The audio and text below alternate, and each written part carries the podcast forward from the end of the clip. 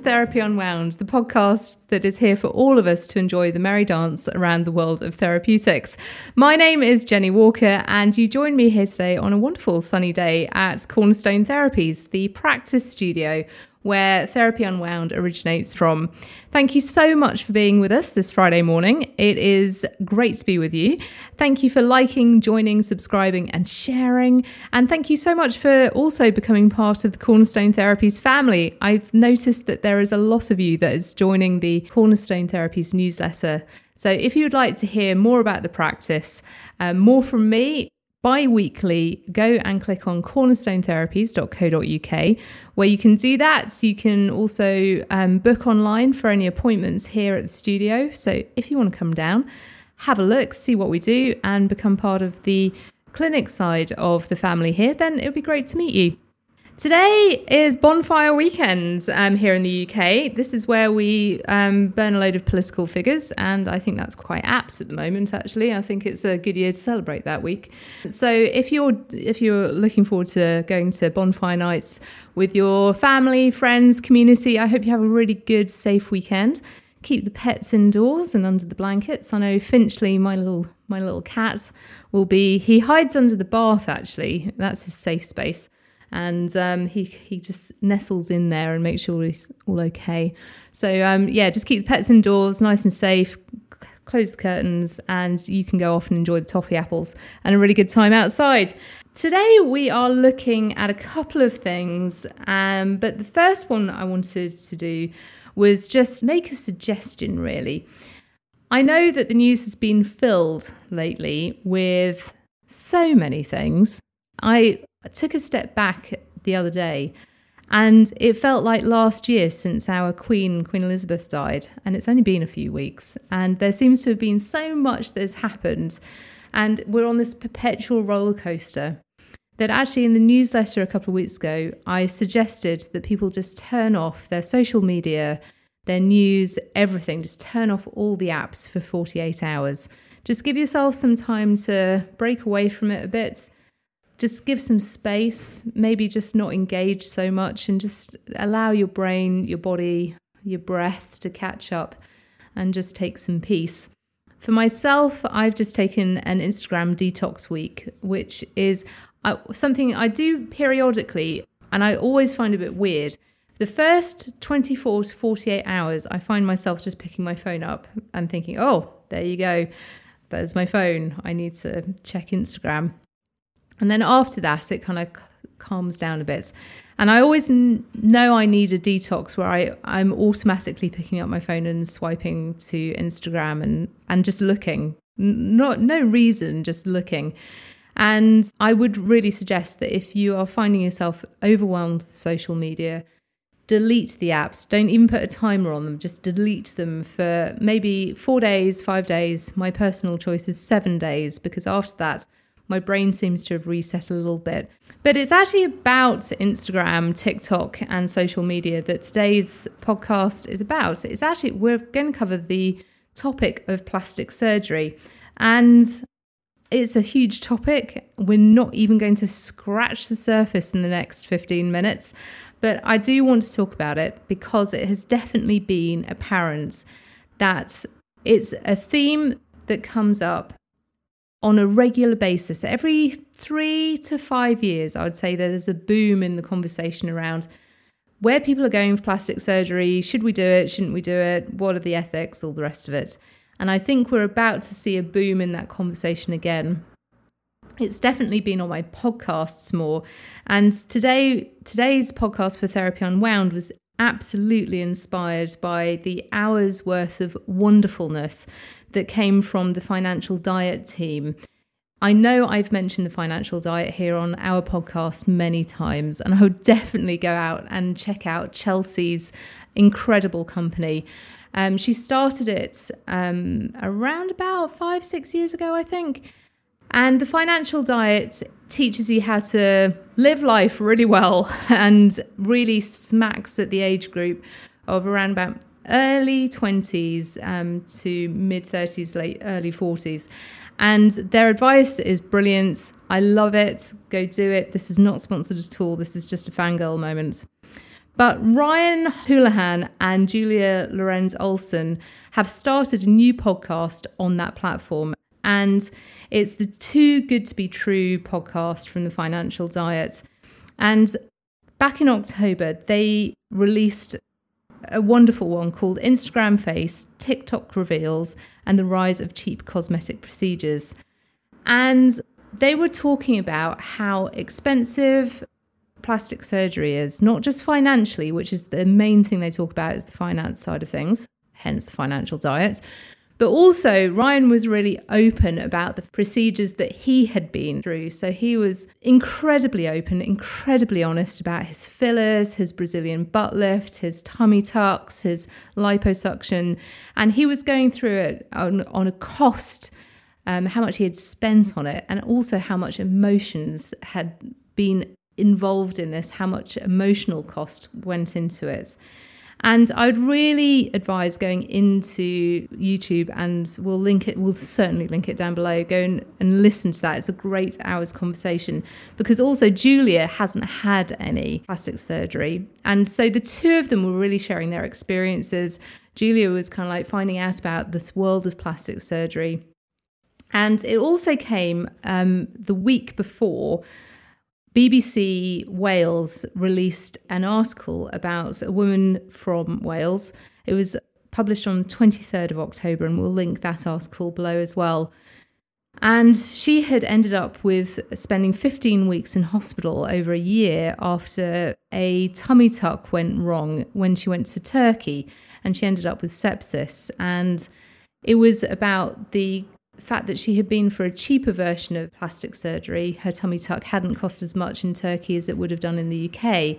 And there was nothing wrong about the surgery per se, but actually the aftercare, she couldn't get that from the Turkish hospital um, when she came back to the UK. So she came back with an infection. She ended up not being able to be looked after very well. And because there was that disconnect between the countries.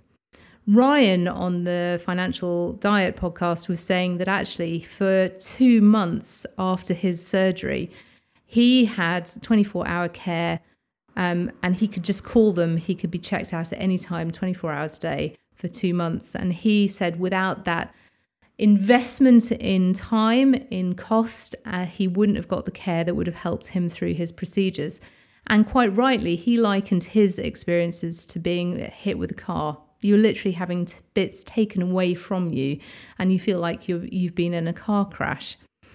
And they were talking about the mommy lift, which is I didn't know this, but apparently it's a thing. So if you've had kids in the States, and I would imagine it's here also, but I haven't heard about it yet because I do live in a little bit of a bubble. But the mummy lift is a Brazilian butt lift, a boob lift, a tummy tuck, and a facelift all in one go.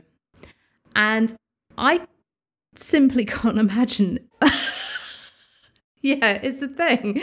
Our producer Jeremy's just heard this and has just kind of gone, What? Yeah, it's a thing. So, with a bit of liposuction, head shakes in the corner. So, yes, this all can come to around about thirty-five to forty-five thousand dollars. But the reason it's done in all in one go is because you only have to have the surgeon for once, you only have the anaesthetist once, and you only have the surgery once, surgery room once. So they do it all in one go because it's cheaper. Shaking of the head, love it. I was definitely shaking my head also. As a as a body working therapist, I can't imagine the body going through much more than that. And there have been a lot of conversations about the Brazilian Brazilian butt lift and the fact that it's the most dangerous procedure to go through because um, that with veins and arteries, it can just it's a thing. You can Google that one. I'm not going into it now, but it's a thing. Anywho, what the mummy lift really shows is the sunk cost issues. And this is where we start kind of breaking out and seeing that there is a lot of time, emotion, and money that is sunk into the investments in plastic surgery. And uh, what really surprised me actually was when I was starting to look around the issue a bit more as I was planning this podcast, as I was thinking about it last week, and really kind of like tracking down what people are going through. And what I was immediately drawn to was the fact that when you've had, say, filler, let's take a really easy filler. So maybe around the eyes or in your lips. And people say, Oh, your lips look wonderful. And for six months, you think, Yeah, my lips look great. Yeah, that's great.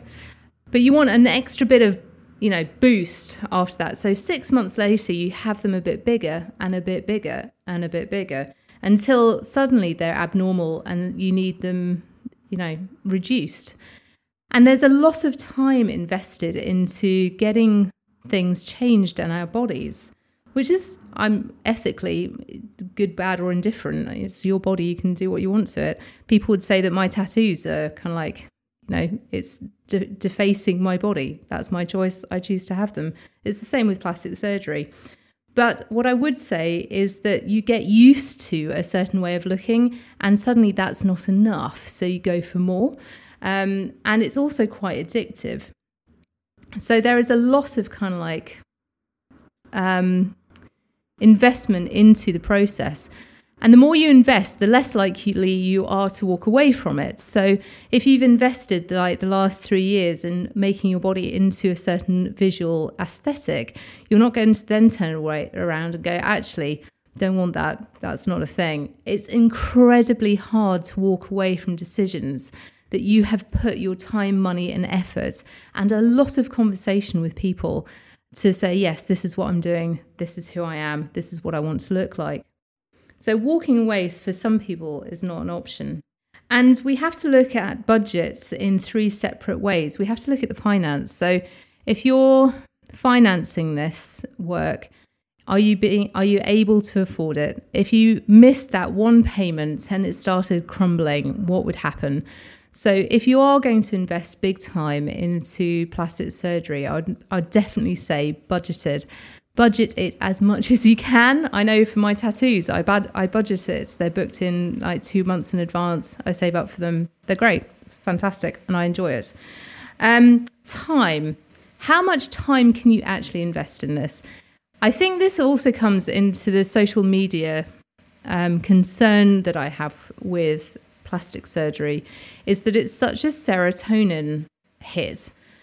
When you swipe on the before and afters, your brain learns that if you see a before and after of surgery, it's literally that quick. You have a before photo of a nose that maybe needs some new augmentation, and then you swipe, you see the after, and it's beautiful, or more aesthetically pleasing, I should say, um, to some people's eyes. And you think that's great, go for a nose job.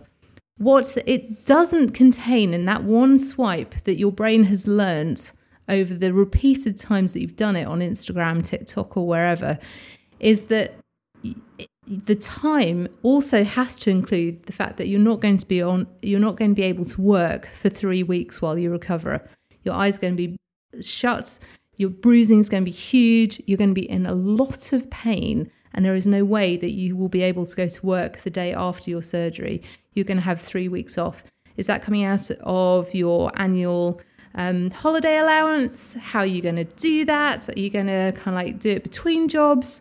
Have a think seriously about how you're going to time budget your surgery and be really honest about how much help you need through that process. I know I've had some clients who've had breast augmentation and facelifts um, in one, so it's a double surgery.